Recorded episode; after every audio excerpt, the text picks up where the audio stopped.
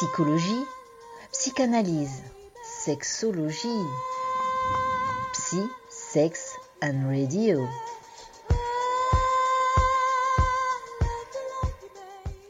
Bonjour à vous qui nous rejoignez sur le 99 FM. Alors vous vous dites, mais c'est quoi ce jingle? On le connaît, mais on l'a entendu il n'y a pas très longtemps. Normalement c'est une fois par mois. Là c'était il y a juste 15 jours. Mais qu'est-ce qu'il leur prend? Eh bien il leur prend que c'est comme ça. Vous êtes sur Frequenza Nostra et nous aimons un petit peu modifier comme ça les programmations, etc. Et là, eh bien nous avions envie avec l'ami Daniel Rose, ici présent. Bonjour Daniel. Bonjour. De faire un retour sur une participation que Daniel, notre Vas-y, dis la suite. Psychopraticien relationnel. Oui, parce que je voulais voir, parce que c'est la fin de l'année. Mm-hmm. Je voulais savoir si tu arrivais à le dire aussi bien que moi. Psychopraticien relationnel. Psychopraticien relationnel. Ouais, c'est vrai. Tu l'exerces depuis beaucoup plus longtemps que moi, c'est sûr. Voilà, Daniel, en fait, tu as participé aux nouvelles rencontres en sexo-analyse. Ça s'est passé à la Sorbonne. C'était le 17 et le 18 novembre dernier. Mm-hmm. Tu faisais partie des intervenants de ces nouvelles rencontres. Mm-hmm. Le titre, alors il y avait un ouvrage, une brochure, le titre « La sexo-analyse dans le monde contemporain ». Tout un programme, n'est-il point? Tout à fait. Est-ce que tu peux déjà peut-être nous revenir sur ton intervention, mais nous réexpliquer ce qu'est la sexo-analyse? Alors, la sexo-analyse, c'est un outil thérapeutique en sexologie. C'est un outil qui nous permet de soigner les troubles sexologiques par le biais des fantasmes. C'est-à-dire qu'on travaille avec les différentes formes de fantasmes que peut avoir une personne, et par le biais de ces fantasmes, on va faire ressortir telle ou telle pathologie et y apporter des solutions. Donc c'est un outil qui existe depuis pas mal d'années, qui a été inventé par le docteur Paul Crépeau. Paul Crépeau? Oui. Claude Crépeau. Quand tu as dit le pôle, j'ai senti qu'il y avait une hésitation. Claude Crépeau, qui était sexologue à l'Université de Montréal au Québec. Et donc cette pratique sexo-analytique s'est implantée dans le monde entier. Et depuis quelques années, cette pratique a tendance à être en perte de vitesse. Alors pourquoi en perte de vitesse? Je dirais qu'il y a beaucoup de gens qui assimilent la sexo-analyse à la psychanalyse. C'est vrai que les noms se ressemblent. C'est de l'analyse? C'est une analyse, certes, mais on n'est pas du tout sur les mêmes champs de recherche. Et comme on a fait ce constat, quand je dis « on », je parle de tous les intervenants, ce constat que justement, comme la psychanalyse était en perte de vitesse, il nous semblait évident que la sexo-analyse était en perte de vitesse, parce que beaucoup de gens, quand ils voient sexo-analyse, se disent « oh là non, je vais passer 7, 8, 10 ans allongé sur le divan, et moi j'ai un problème sexuel, j'ai pas envie de passer autant de temps avant que de retrouver ma sexualité, parce que c'est indispensable dans la vie ». On s'est même posé la question, est-ce qu'on va changer le terme de sexo-analyse? Finalement, non, on le garde parce qu'il nous plaît et parce qu'on y est attaché. Mais on a voulu justement, et le thème est d'actualité, la sexo-analyse dans le monde contemporain. Parce que le monde contemporain évolue, parce que la sexualité évolue avec ces nouvelles normes sexuelles, avec ces nouveaux types de sexualité. D'ailleurs, le sujet que j'ai abordé, la pornographie, en est la preuve même. Et donc, on a voulu justement... faut savoir que la moyenne d'âge de ces sexo-analystes, elle est quand même assez élevée, puisque il y avait des personnes qui étaient autour de 70 ans, et je pense que les plus jeunes devaient avoir 40 ans, à peu près. Bon, même si 40 ans, c'est loin d'être âgé, on voit quand même qu'on est sur une moyenne d'âge quand même assez élevée. Et heureusement, il y avait pas mal d'étudiants en sexologie qui étaient là et qui nous ont posé des questions et qui justement s'intéressaient à la sexo-analyse. Et de par le fait de cette remise en cause, entre guillemets, de la sexo-analyse, ils ont adhéré. Ils ont adhéré à cet outil, et ça, c'est positif. Donc c'est un outil qui est utilisé en fait par qui pourquoi? C'est un outil qui est utilisé par certains sexologues, c'est-à-dire les sexologues qui sont formés à la sexo-analyse, et justement pour régler les problèmes sexuels. Donc un outil, on est bien d'accord là-dessus. C'est un outil. Voilà, c'est pas une pratique Enfin, vous l'utilisez vraiment dans le cadre d'un travail de sexologue ? Tout à fait.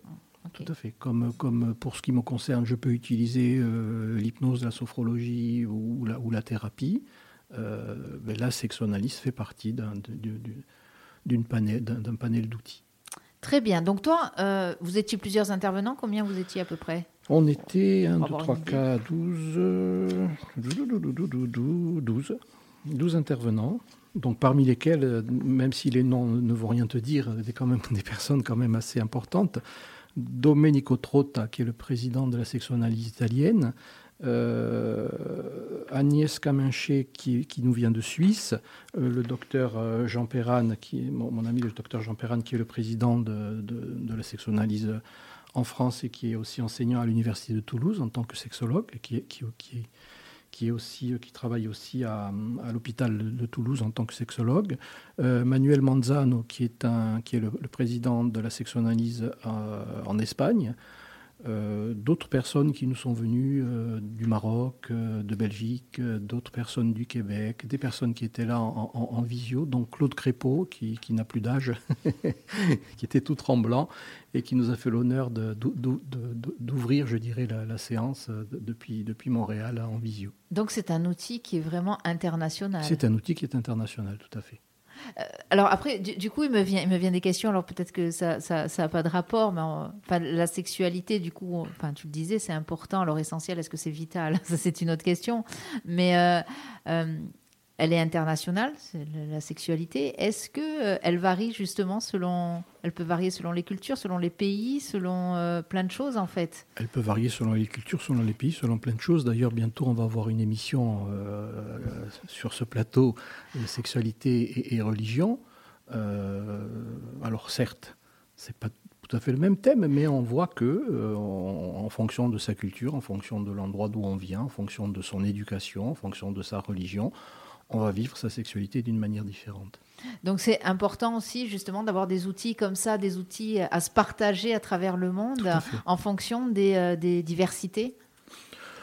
La base de la sexoanalyse n'est pas tant de partager en fonction de la diversité, parce que chaque individu étant particulier, forcément chaque individu apporte sa propre diversité. Et donc qu'on travaille avec un Belge, un Suisse, un Québécois, un Américain ou un Marocain ou un Français, le but, c'est de travailler avec sa propre clinique. Oui. Propre à l'individu. Mmh, voilà. D'accord. J'ai eu un. Oui, non, mais là. Voilà. Mais ça fait rien. Je te suivais quand même.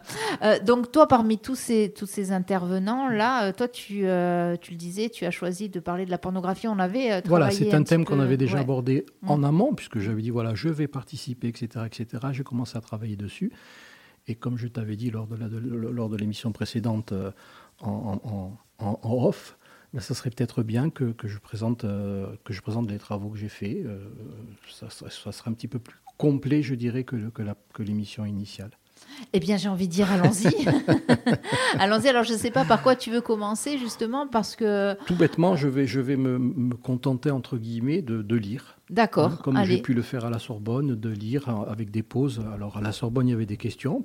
J'espère qu'il y en aura là aussi. Peut-être que... Alors, si vous êtes derrière votre smartphone ou votre écran, n'hésitez pas sur les réseaux sociaux, sur le live Facebook. Vous pouvez poser vos questions. Hein. Vous pourrez même les poser après, hein, quand vous retrouverez cette émission, soit le live que vous retrouverez plus tard, soit le podcast. N'hésitez pas, si vous avez des questions, toujours à nous les faire parvenir sous la publi, c'est bien, ou par message Messenger. À ce moment-là, nous, on te les fera suivre et quitte à avoir une réponse lors de ta prochaine intervention. Allez, et ben j'ai envie de dire, allons-y. Allez, alors, le titre exact de ton intervention, c'était... Alors, le titre exact, je vais le reprendre. J'adore. C'est la fin de l'année. Exactement. Imaginaire érotique et pornographie d'aujourd'hui. Voilà. Allez, donc, on y va. Donc, je fais la lecture. Hein, vas-y, fais la lecture, oui. En préambule à ces échanges, je tiens à dire qu'il ne s'agit pas ici de faire l'apogée du porno et de minimiser l'impact néfaste des images violentes que véhicule le porno, ou de minimiser la situation de certaines femmes emportées par l'industrie du sexe, ou de ces gamins exposés très tôt, trop tôt, à des images qui le plus souvent dénaturent, à mon sens, l'essence même de la sexualité et de par là même de la pensée érotique. Je présente ici ma vision des choses et n'entends pas apparaître comme un donneur de leçons, mais simplement étayer mes dires par la clinique, par le terrain. Voilà, ça c'est, j'ai tenu à préciser en préambule, parce que très souvent, quand on donne des faits, quand on dit des choses, on a toujours quelqu'un qui dit « non, c'est faux, non, pas si, non, pas ». Voilà, moi c'est ce que je vis dans ma vie de thérapeute, dans ma vie de sexologue. J'ai d'ailleurs présenté des extraits cliniques de patients, en changeant bien sûr les noms de ces personnes. Mais c'est important aussi de le préciser. Moi, j'aime bien parce que c'est ce que tu fais assez régulièrement sur cette antenne, de dire que c'est effectivement en fonction de ton expérience, de ta vie de thérapeute. J'aime bien aussi ce côté que tu as de dire que tu ne détiens pas la vérité, parce qu'il y a des personnes qui pourraient être dans ta situation et penser qu'elles détiennent la vérité aussi et faire l'inverse de ce que tu fais, c'est-à-dire donner des leçons ou des sermons, etc. Là, c'est pas du tout le but. Hein. C'est pas du tout le but. Ah. C'est pas du tout le but. Super. Ben merci. Je t'en prie. La question de l'impact de la pornographie sur l'imaginaire érotique est complexe et peut varier d'une personne à l'autre. Certaines personnes estiment que la pornographie peut contribuer à stimuler leur imagination érotique et à explorer leur sexualité, tandis que d'autres soutiennent que cela peut créer des attentes irréalistes ou des problèmes de dépendance. Il est important de noter que la pornographie peut avoir des effets positifs ou négatifs en fonction de la manière dont elle est consommée et de la réflexion personnelle qui l'accompagne. Une utilisation responsable et réfléchie de la pornographie, combinée à une communication ouverte avec un partenaire, peut potentiellement enrichir l'imaginaire érotique de certaines personnes. Cependant, il est essentiel de surveiller sa consommation pour éviter des impacts négatifs sur sa vie sexuelle et ses relations. Il est important de prendre en compte ses propres valeurs, ses propres limites personnelles. Aristote a dit « Il n'y a pas de pensée sans image ». Dans un monde hyperconnecté et hypersexualisé, la pornographie est la principale et souvent une des premières images reçues par l'individu, et qui plus est par des individus de plus en plus jeunes, de plus en plus enclins à consommer du sexuel. La pensée érotique serait-elle alors une pensée préfabriquée qui incite l'homme à tendre vers un consommable qui tendrait à abandonner le désir au profit de l'excitation. Un monde de la pornographie, un monde de l'immédiateté, où le besoin de performance, le besoin de jouir ont supplanté l'imaginaire érotique. Le mot pornographie vient du grec ancien porne, prostituée, et de graphos, écrire, peindre. La pornographie est donc littéralement l'action d'écrire sur les prostituées ou de peindre les prostituées. Aujourd'hui, ce terme n'a pas ce sens. Le porno désigne la représentation le plus souvent visuelle de l'acte sexuel et surtout d'un type d'acte sexuel. Beaucoup considèrent la pornographie comme une représentation violente et brutale de la sexualité. Le porno serait avant tout une industrie du sexe destinée à répondre aux différents marchés du désir sexuel. Cette industrie présente l'acte sexuel comme une marchandise, une matière consommable. Elle menace le développement des addictions chez les mineurs et les majeurs surexposés. L'imaginaire érotique, ce n'est pas le corps qui rend l'autre désirable, c'est l'idée que l'on s'en fait. Cette phrase, à mon sens, elle est très importante. Ce n'est pas le corps qui rend l'autre désirable, mais l'idée de ce que l'on s'en fait.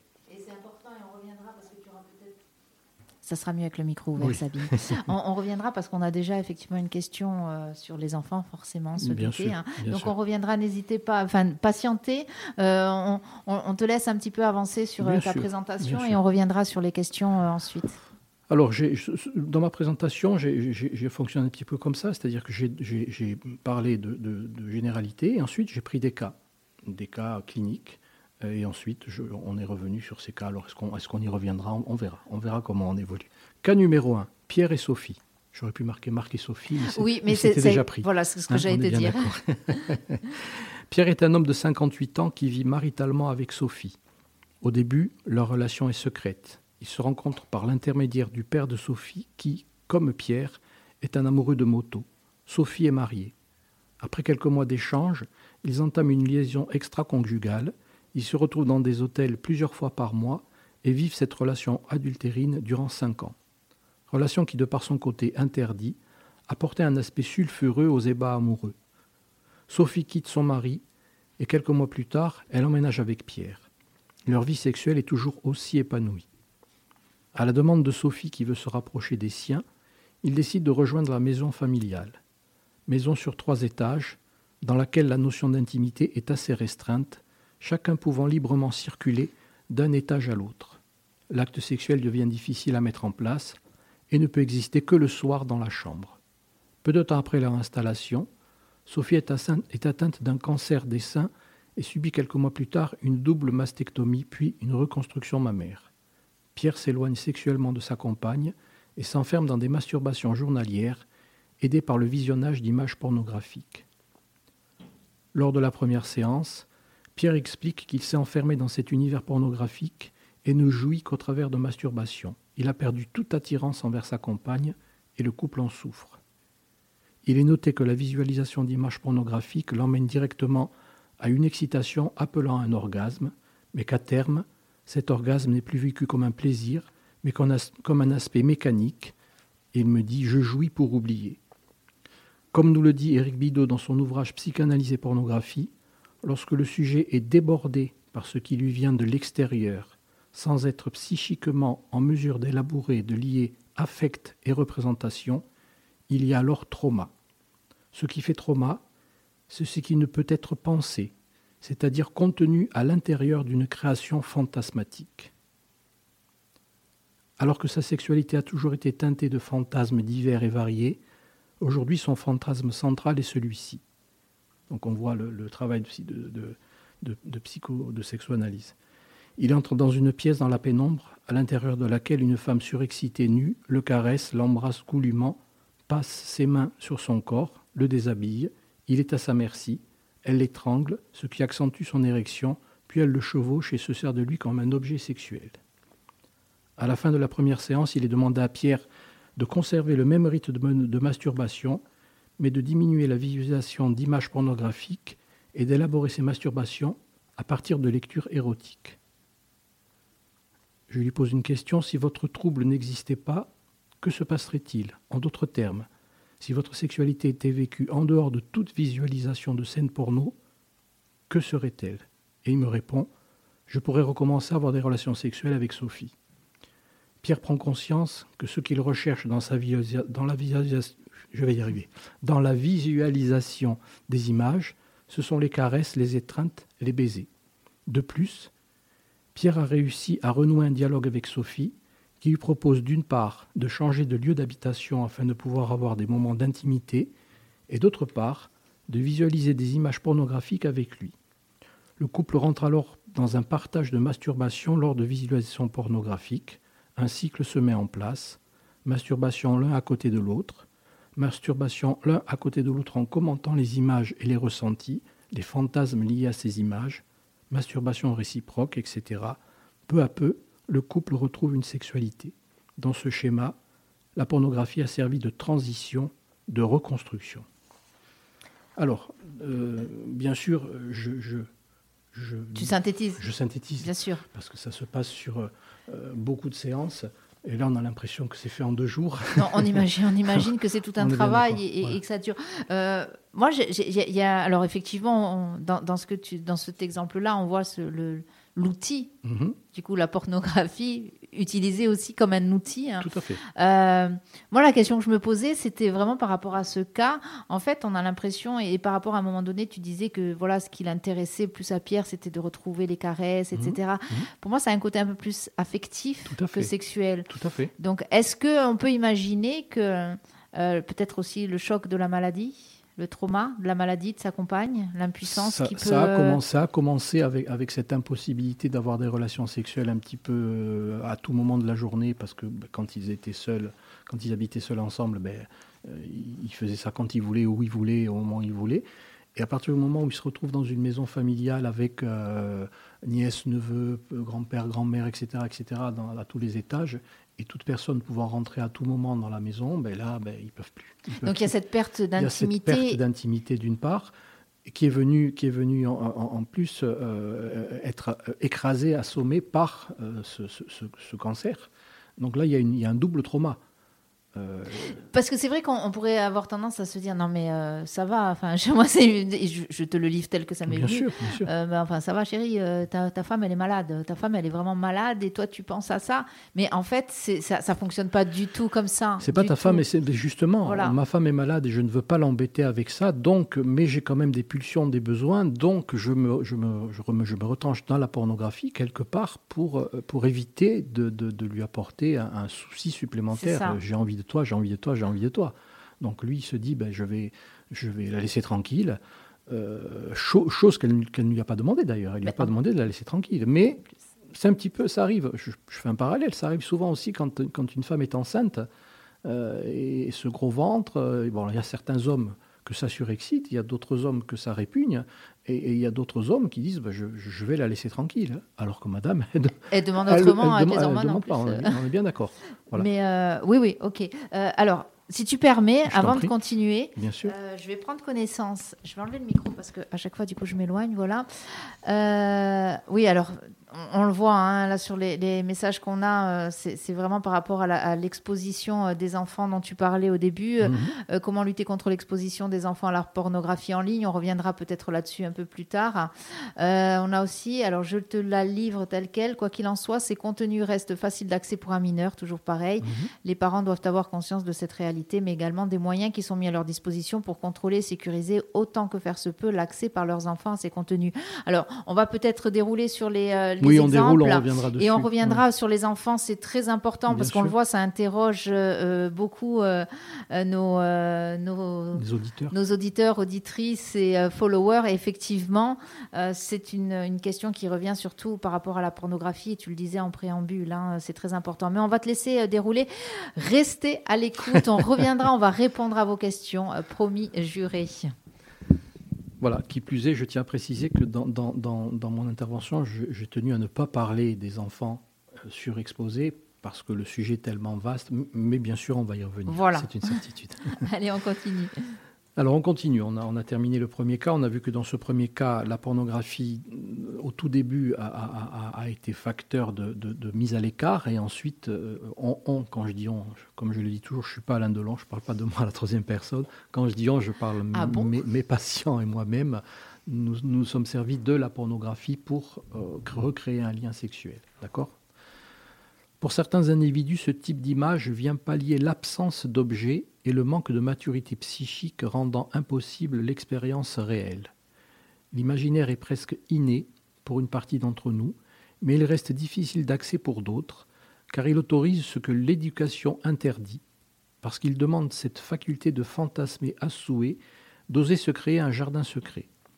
Il est important de distinguer fantasme et réalité, accès libre et consentement. Chacun regorge de stimuli différents. Évidemment, les hormones, le contexte relationnel, la connaissance du corps de l'autre et du sien, l'histoire affective et sexuelle, l'usure du couple, jouent leur rôle dans la création du désir, mais diverses combinaisons possibles peuvent aider à se renouveler. Donc, cas numéro 2, Charline et Louis. Le couple vient consulter pour un problème de perte de désir sexuel. Charline et Louis sont ensemble depuis 25 ans. Ils ont 2 enfants de 18 et 21 ans. Leur vie a tourné autour de leurs rôles parentaux. Ils se sont oubliés en tant qu'individus, ils ont oublié leur couple. Les enfants sont maintenant de jeunes adultes et le couple est en perte de repères. L'usure du couple trouve là tout son sens. Ils éprouvent toujours un sentiment amoureux réciproque, mais ce manque de désir les effraie. Ils prennent également conscience de leur impossibilité à élaborer un univers fantasmatique. Tant l'un que l'autre, individuellement ou à deux, ils n'arrivent pas à accéder à un fantasme, le vide. Le néant. Ce néant, en fait, semble être là depuis toujours. Au début, nous vivions des relations sexuelles parce qu'il faut, mais d'autant que je me souvienne, pas de fantasme. Aujourd'hui, le couple découvre l'importance de la sexualité dans son évolution. Ils ont vécu leur vie de parents, ils veulent se retrouver, voire même se trouver en tant que couple sexué. La relation de couple n'est pas un état, mais un processus de développement continu qui évolue par crises successives. Ces crises sont absolument normales et c'est le fait de les surmonter qui maintiendra la relation vivante. La crise dans ce couple se situe au niveau de leur désir sexuel. Outre le travail thérapeutique, la découverte ou redécouverte de leur sexualité, va reposer sur plusieurs axes.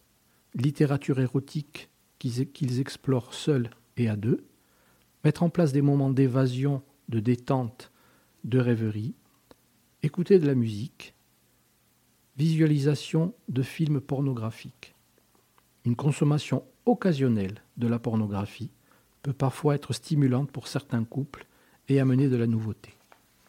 Donc dans ce cas-là, on voit qu'on est face à des gens qui... C'est pas qu'ils n'ont pas de fantasmes, c'est qu'ils ne les conscientisent pas. Oui, et où ils ne se laissent peut-être pas... Ils ne s'autorisent pas. Ils ne s'autorisent pas. Comme j'ai dit au début, l'éducation, l'imaginaire est presque inné pour une partie d'entre nous, mais il reste difficile d'accès pour d'autres, car il autorise ce que l'éducation interdit. Donc on voit qu'il y a cette notion d'éducation, certaines fois de religion, certaines fois de culture, qui fait que, non, à force de m'interdire, je mets une porte blindée entre mes fantasmes et moi-même. Donc on aurait pu effectivement travailler sur du long terme, sur le fait de redécouvrir leur fantasme, mais la demande étant quand même assez pressante, il est important aussi de prendre en compte que le patient, très souvent en sexo d'ailleurs, il veut une réponse presque dans l'immédiateté. Alors l'immédiateté, ça n'existe pas, mais tant que faire se peut, j'essaye de leur apporter des réponses quand même assez rapidement. Et dans ce cas de figure, et tu vois, un petit peu comme tout à l'heure, où je demande au patient de diversifier son accès à la sexualité par le biais de la porno, mais aussi par le biais des littératures érotiques. Même schéma pour ce couple, je leur demande de prendre de la littérature érotique. Ce qui est intéressant dans la littérature érotique, c'est qu'elle va nous donner la scène, elle va nous dire voilà ce qui se passe, mais pas l'image. Et cette image, on se la crée.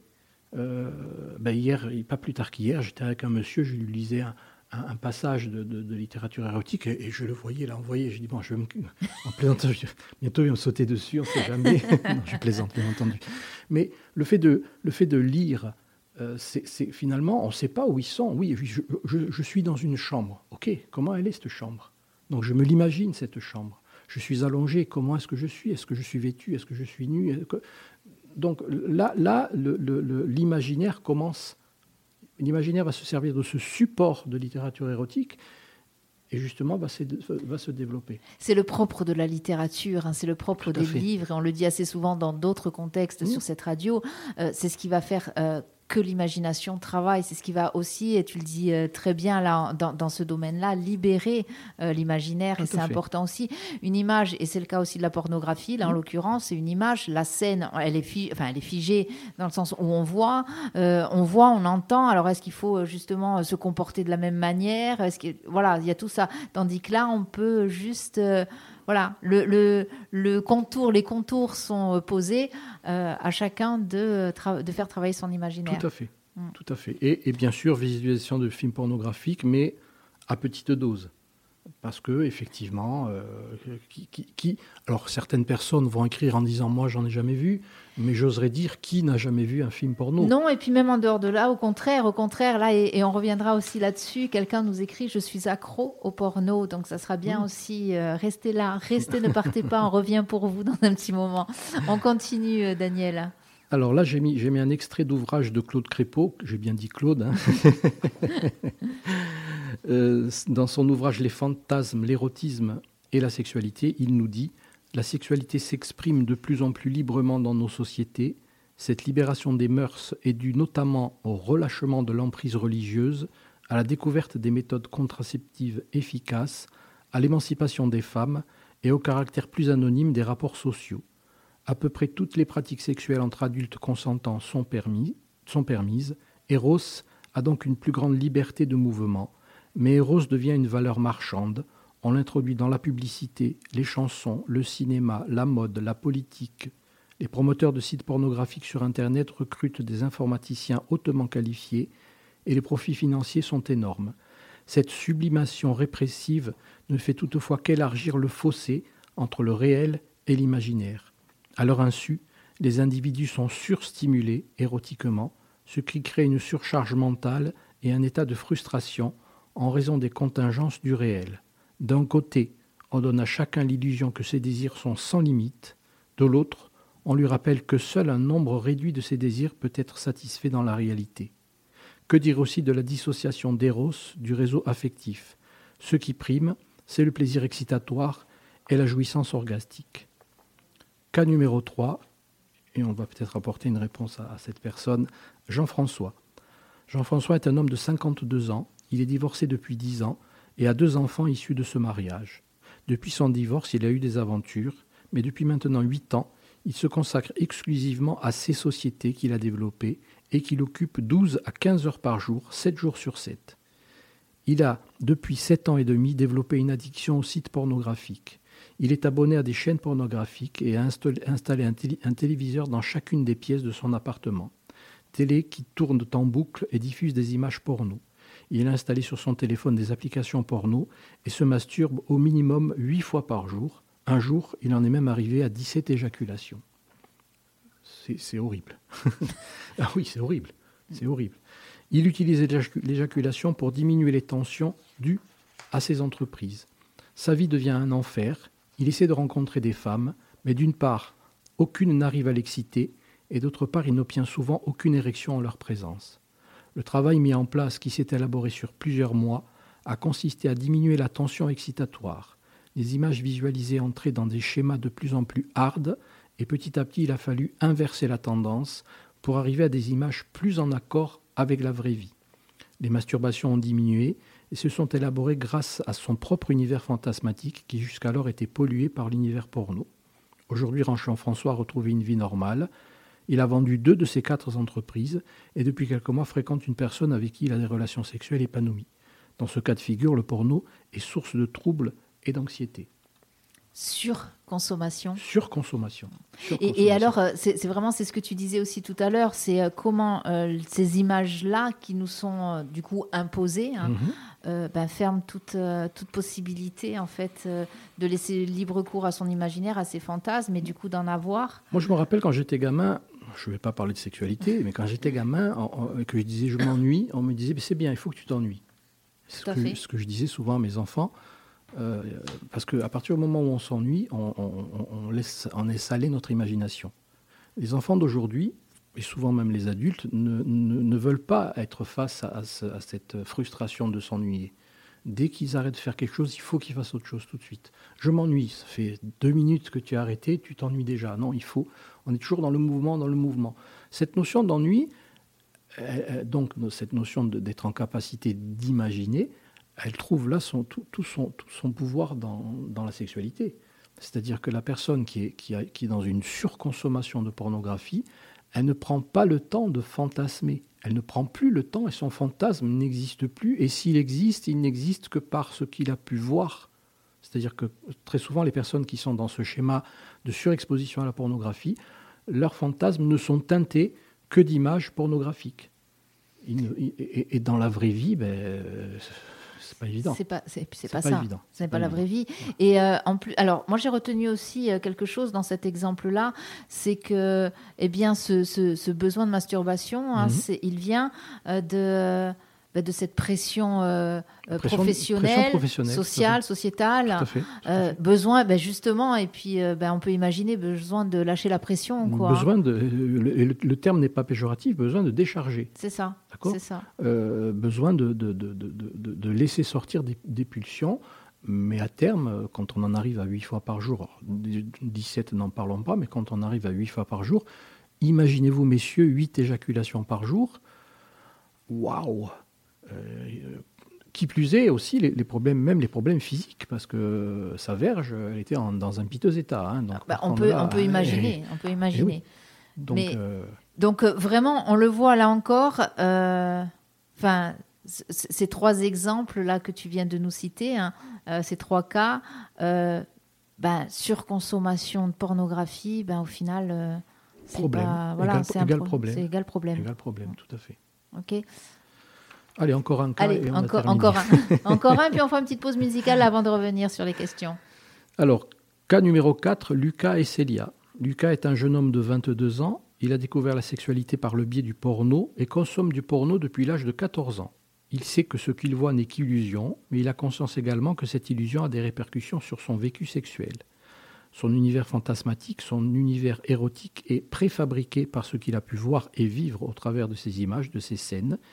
Il rencontre Célia qui, elle aussi, a réalisé son éducation sexuelle à travers du porno. Tout comme Lucas, l'univers érotique de Célia provient de scènes issues du porno. Leur sexualité leur convient, mais ils se posent la question de leur normalité. Et ils me disent, nous avons vu plusieurs émissions et reportages qui disent que l'humain consomme du porno de plus en plus jeune et que cela provoque des dysfonctionnements sexuels. Et ils me posent cette question très intéressante, y a-t-il une norme ?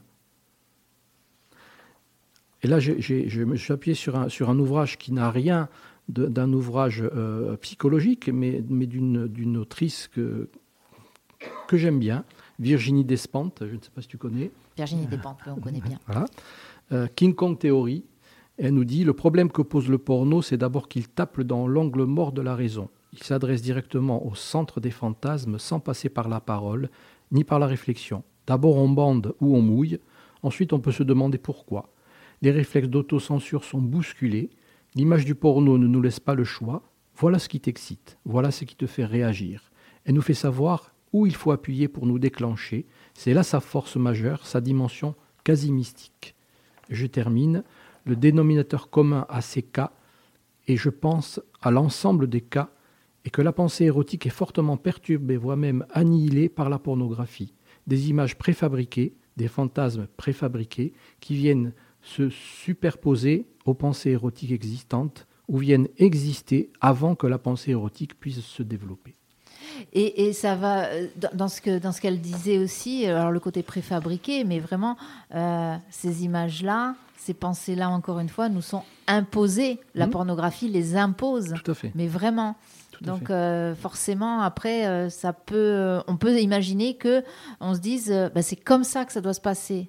Alors que tu l'as expliqué, c'est pas du tout comme ça. Merci pour ces cas. On va revenir dessus. On va faire une petite pause musicale. Ne partez pas. On a bien vos questions. Elles nous sont bien arrivées. On y répond de suite après. Après Barry Gibbs, Shadows.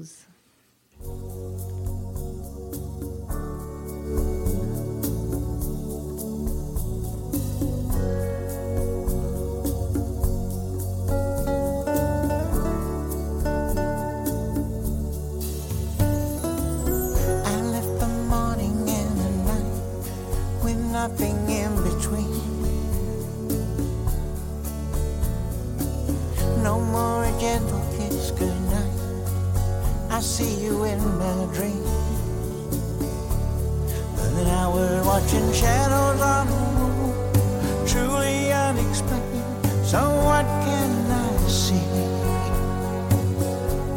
The place where you were mine is just an empty hall, and maybe all I see is you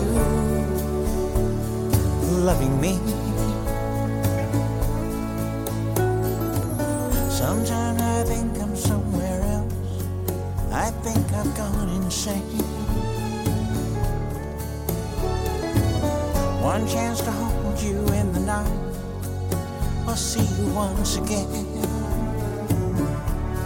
Instead of watching shadows on the wall, truly unexplained, so what can I do? I lie awake till the early dawn, I'm leaving every light on for you. I'll be here forever if it's not too late. Won't you stay?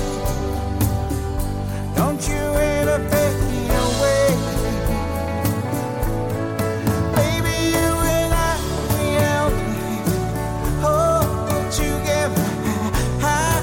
As we could be.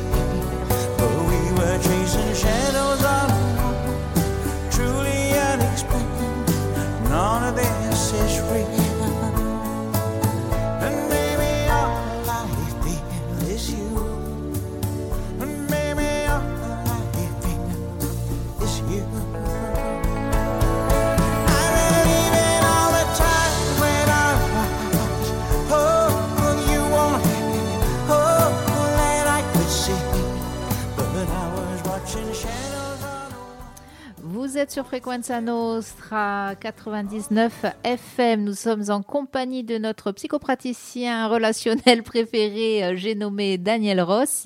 Daniel Rose qui revient sur son intervention lors des nouvelles rencontres de sexo-analyse. C'était à la Sorbonne les 17 et 18 novembre dernier. Et tu nous le disais, Daniel, tu as évoqué la pornographie, le fantasme, etc.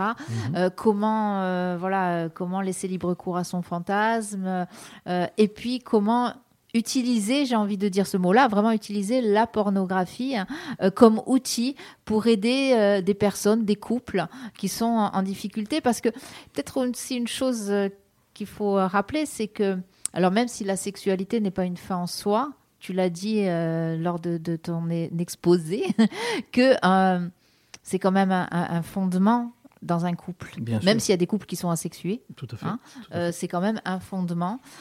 Donc, une bonne sexualité dans le couple, eh bien, c'est aussi un couple qui dure. Hein, c'est un couple qui affronte peut-être la vie et les difficultés de la vie aussi plus facilement. Alors, on a eu des questions. J'aimerais revenir sur la dernière. Alors, hop, excusez-moi pour les petits bruits, il faut débrancher le micro, etc. Voilà. Alors... Oula, puis ça arrive encore. Alors, je suis accro au porno. Qu'est-ce que l'addiction au porno? Comment distinguer une utilisation pathologique d'une utilisation récréative? Quelles sont les causes et les conséquences de l'addiction au porno? Et surtout, comment arriver à s'en sortir?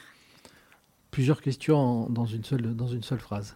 Mais toutes ces questions sont très intéressantes. Déjà, comment distinguer quelque chose d'addictif à quelque chose de récréatif? Tout bêtement, est-ce que j'arrive à m'en passer? Est-ce que très souvent la visualisation de scènes pornographiques sur le net amène à une masturbation. Est-ce que je suis en capacité de me masturber sans visualiser des matchs pornographiques? Là, je vais savoir si je suis addict ou pas. Parce que si je suis obligé de passer par ces images pour amener cette excitation, il y a de grands risques que je sois addict. Après, au niveau de l'addiction, il y a plusieurs degrés. Il y a la personne qui va se masturber 1-2 fois par semaine. Entendons-nous bien, je ne suis pas en train de dire que celui qui se masturbe tous les jours et 2 fois par jour, il a un problème. Ça dépend aussi de la testostérone. Je parle de l'homme, là, parce que très souvent, ce sont les hommes qui sont dans cette addiction. Il arrive que ce soit des femmes, mais très souvent, ce sont les hommes. On n'est pas dans la notion de dire pour être normal, il faut se masturber tant de fois ou il ne faut pas se masturber. Ça dépend de chaque individu. Mais prendre conscience que si mes masturbations ne peuvent se faire qu'au travers de la pornographie, là, je risque d'être addict. Ensuite, il y a la personne qui est addict, c'est-à-dire qui ne peut pas s'empêcher. Je reprends le cas de ce monsieur Pierre, je crois. Je l'avais appelé Pierre, qui lui vivait dans la pornographie. C'est-à-dire il se levait le matin, les écrans de télé tournaient en boucle. Il partait de chez lui, les écrans de télé. Et quand il était sur son lieu de travail, de temps en temps, il regardait son téléphone. Là, on est sur une addiction plus. C'est obsessionnel. C'est obsessionnel, tout à fait. C'est obsessionnel. Alors, après, il y avait d'autres questions. Tu peux me... Alors, je te relis. Donc, je suis accro au porno. Qu'est-ce que l'addiction au porno? Voilà. Et comment distinguer une utilisation pathologique d'une utilisation récréative? Et quelles sont les causes et les conséquences de l'addiction au porno? On imagine que les causes, elles peuvent être multiples. Les causes peuvent être multiples. Ce qu'il y a d'important dans la notion de pornographie, c'est que si on prend le triptyque qui emmène à l'acte sexuel, ce triptyque, il est tout simple. Fantasme qui emmène un désir, désir qui emmène une excitation. Le désir va nourrir le fantasme va nourrir le désir. Mais il y a un triptyque. Dans la pornographie, il n'y a pas de triptyque. Il y a juste l'excitation. C'est-à-dire qu'on arrive directement à l'excitation pour arriver à cet orgasme. Et plus on va jouir, et moins cette jouissance va être jouissive. C'est bizarre la phrase que je viens de dire, mais on est en plein dedans. C'est-à-dire qu'on est dans quelque chose de mécanique. C'est ce qui fait qu'on devient quelque part accro. On squeeze tout l'aspect du plaisir et on rentre directement dans l'excitation. C'est-à-dire que j'ai l'impression de ce que tu nous expliques, c'est qu'on n'est même pas dans l'envie, on est dans la nécessité. Tout à fait. On n'est pas dans l'envie, on est dans la nécessité. Il faut que, voilà. Et il faut que... Et justement, comment on s'en sort ? Comment on s'en sort en fonction de chaque individu? Alors, très souvent, c'est en diminuant le nombre des visualisations. Une fois qu'on a réussi à diminuer le nombre de visualisations, c'est revenir à des visualisations, comme je le disais dans le cas de ce monsieur, qui sont plus proches de la vraie vie, parce que ceux qui créent cette notion-là, comme le dit d'ailleurs ce bon Crépeau, on nous fait croire qu'on peut tout avoir, en avoir plein nos armoires. Non, ça, c'est un souchon. Oui, mais c'est pas loin. On n'est pas loin. Et finalement, dans la réalité, on peut pas tout avoir. On est dans cette frustration. Et c'est ça qui crée ce fossé entre l'univers porno et le fantasme. Parce que le fantasme, même si on peut fantasmer tout et n'importe quoi, on est quand même conscient que dans la vraie vie, ça ne se passe pas comme ça. Alors certains diront, je suis lancé là, tu peux me l'arrêter. Oui, non, mais vas-y. Certains diront, oui, mais je sais que c'est pas vrai. Je sais que c'est de la porno, je sais que c'est un film. Il faut pas oublier l'aspect neuronal, c'est-à-dire que au niveau de nos neurones, même si psychologiquement parlant, on est conscient que quand on regarde un film porno, ben c'est pas vrai. Au niveau neuronal, au niveau des neurones qui créent l'excitation, ben cette excitation, elle est titillée, si je puis m'exprimer ainsi, par cette pornographie.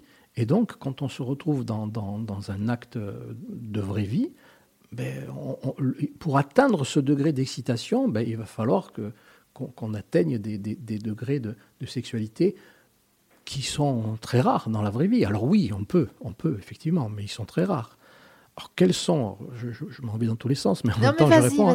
Quelles sont les conséquences ? Les conséquences, c'est une désociabilisation des personnes qui passent leur temps sur des sites porno. Les conséquences, c'est une perte de désir sexuel par rapport à un ou une partenaire, qu'on soit en couple ou qu'on soit célibataire. Pour un homme, ça peut être une perte d'érection. Pour une femme, du vaginisme, ou perte de désir, etc. Donc, il y a forcément une incidence.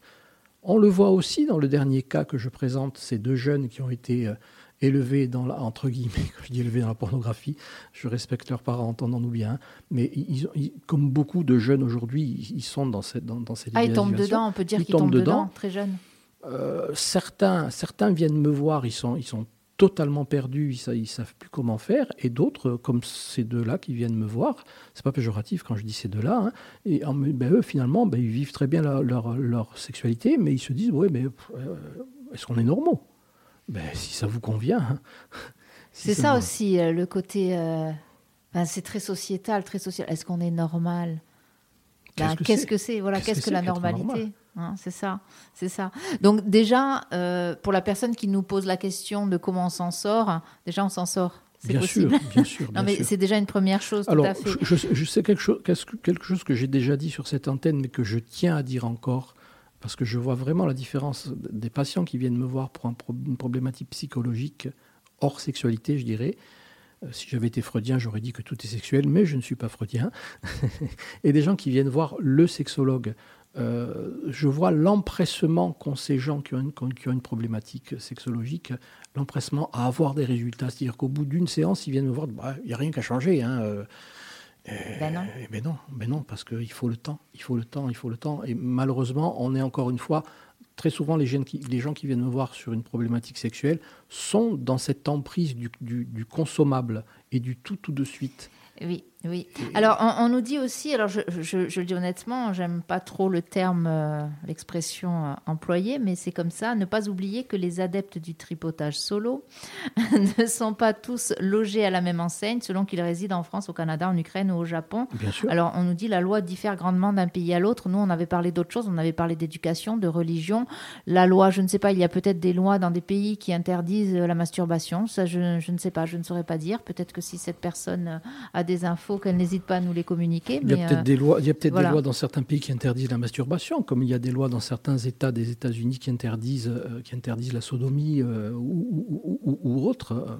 Maintenant, est-ce qu'on va mettre un flic dans chaque maison pour voir s'il y a masturbation ou sodomie ? Mais c'est vrai que quoi qu'il en soit, c'est ce qu'on disait et on retrouve ça dans cette question-là, c'est que quel de quelque endroit que l'on vienne du globe terrestre, j'ai envie de dire, on n'a pas forcément le même rapport à sa sexualité et à la sexualité et même du coup à la pornographie aussi. C'est certain. Donc il y a des pays où on peut imaginer que la pornographie est aussi beaucoup plus accessible, quoique dans nos pays... Voilà, on s'aperçoit que, alors, excepté, et on est bien d'accord là-dessus par rapport aux mineurs, et on va revenir sur ces questions qui nous ont été posées. La première, c'est vraiment la première question, et c'est ce que je te disais en off tout à l'heure. Dès qu'on parle pornographie ou sexualité, on a pratiquement, systématiquement, des questions qui arrivent qui concernent les enfants, et on l'entend. La première question, ça a été comment lutter contre l'exposition des enfants à la pornographie en ligne ? Alors, il y a plusieurs choses qui peuvent être mises en place, j'imagine, et ça, je peux me permettre peut-être de répondre. Déjà, c'est surveiller l'accès, en tout cas à la maison, surveiller l'accès aux écrans aussi, l'accès à Internet. Et pas qu'à Internet, parce qu'on peut avoir un smartphone ou une tablette où on a enregistré des choses dessus et on n'a pas besoin d'une connexion pour après les diffuser. Donc voilà, comment on peut faire pour lutter contre ça, Daniel ? Outre le fait de ce que tu viens de dire, bien entendu, de limiter l'accès, mais en même temps, vous savez, mesdames, messieurs, qu'un enfant qui veut avoir accès à quelque chose, s'il ne le fait pas à la maison, il le fera à l'école. Aujourd'hui... Je ne connais pas le nombre, ce que je vais dire est totalement faux. Un gamin sur deux a un smartphone. Donc forcément, si c'était toi, c'est dans ton frère ou l'un des tiens. Partant de là, il va avoir accès. Moi, je pense, en tant que psy, que la meilleure façon de protéger nos enfants, c'est déjà de nous ouvrir, nous, à la chose sexuelle. C'est-à-dire que la sexualité n'est pas un tabou. La sexualité, il faut en parler. C'est comme la drogue, c'est comme l'alcool, c'est comme... Alors, entendons-nous bien, je dis c'est comme la drogue, c'est comme l'alcool, je ne suis pas en train de dire que la sexualité est mauvaise, entendons-nous bien.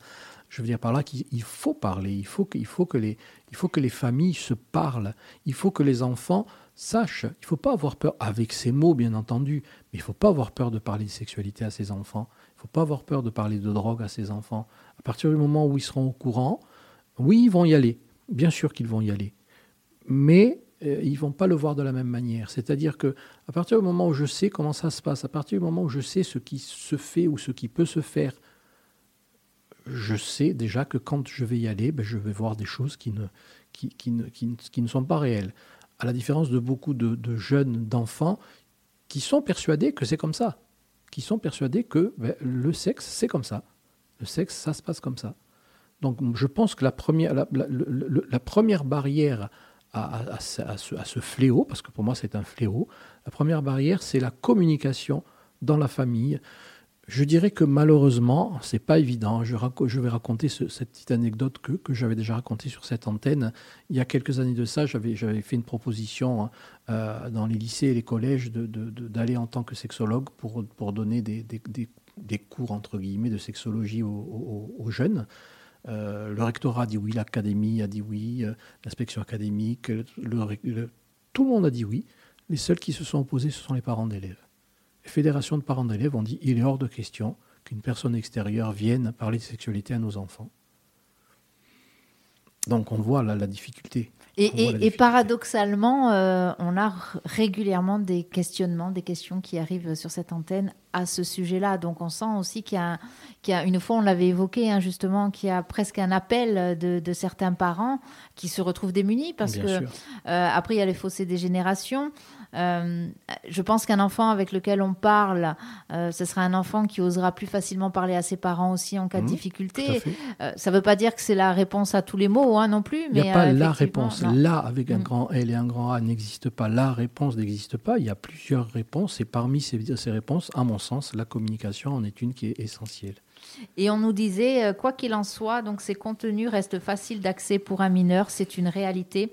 Les parents doivent avoir conscience de cette réalité, mais également des moyens qui sont mis à leur disposition pour contrôler et sécuriser autant que faire se peut l'accès par leurs enfants à ces contenus. Nous avions reçu sur cette même antenne justement les cybergendarmes qui nous avaient expliqué aussi comment c'est si facile, hein, et là, cet auditeur ou auditrice est vraiment dans le vif du sujet. C'est très facile d'avoir accès à ces sujets-là. Il y a eu une époque où, quand on voulait voir aussi du porno, eh bien, on allait dans les vidéoclubs, on se cachait parce que c'était dans un coin à part, et voilà. Et on les voyait, je me souviens, hein, quand nous, on allait chercher Conan le Barbare, on voyait qu'il y avait des messieurs qui se faufilaient. Alors, plus des messieurs, c'est une réalité aussi. C'est une réalité, et on les voyait se faufiler. Il y avait aussi un peu cette honte, hein, fallait pas qu'on se fasse voir, qu'on se fasse prendre, etc. Là, maintenant, on clique sur un bouton, ça arrive. Et des fois, on clique même pas. Hein, ce sont des contenus qui arrivent comme ça sur de la publicité, du spam, etc. Tout à l'heure, tu as fait une recherche sur Internet par rapport justement au congrès des sexoanalyses. Tu as eu tout ce que tu voulais, sauf le congrès de sexoanalyse. Tu aurais tapé fellation ou sodomie, tu aurais eu kyrielle de possibilités. Ça. Alors effectivement, il y a des contrôles parentaux au niveau, c'est ce que nous expliquaient encore une fois les cybergendarmes, il y a des contrôles parentaux qui permettent de limiter, mais ça n'est pas non plus la panacée. Hein. Tout à fait. Quoi qu'il en soit, la seule chose reprendre un peu tes propos, n'hésitez pas à parler à vos enfants. Hein, Il faut parler. Oui. C'est vraiment un sujet, on le voit, c'est un sujet qui interroge. Nous, on est ravis que tu viennes nous exposer ces sujets-là ici sur cette antenne, puisque c'est aussi notre mission, c'est surtout notre mission d'informer. Et si on peut aider avec nos moyens à nous, qui sont ce canal-là de communication, on le fait volontiers. Daniel, à bientôt sur le 99 FM. À bientôt. Psychologie. Psychanalyse, sexologie, psy, sex and radio.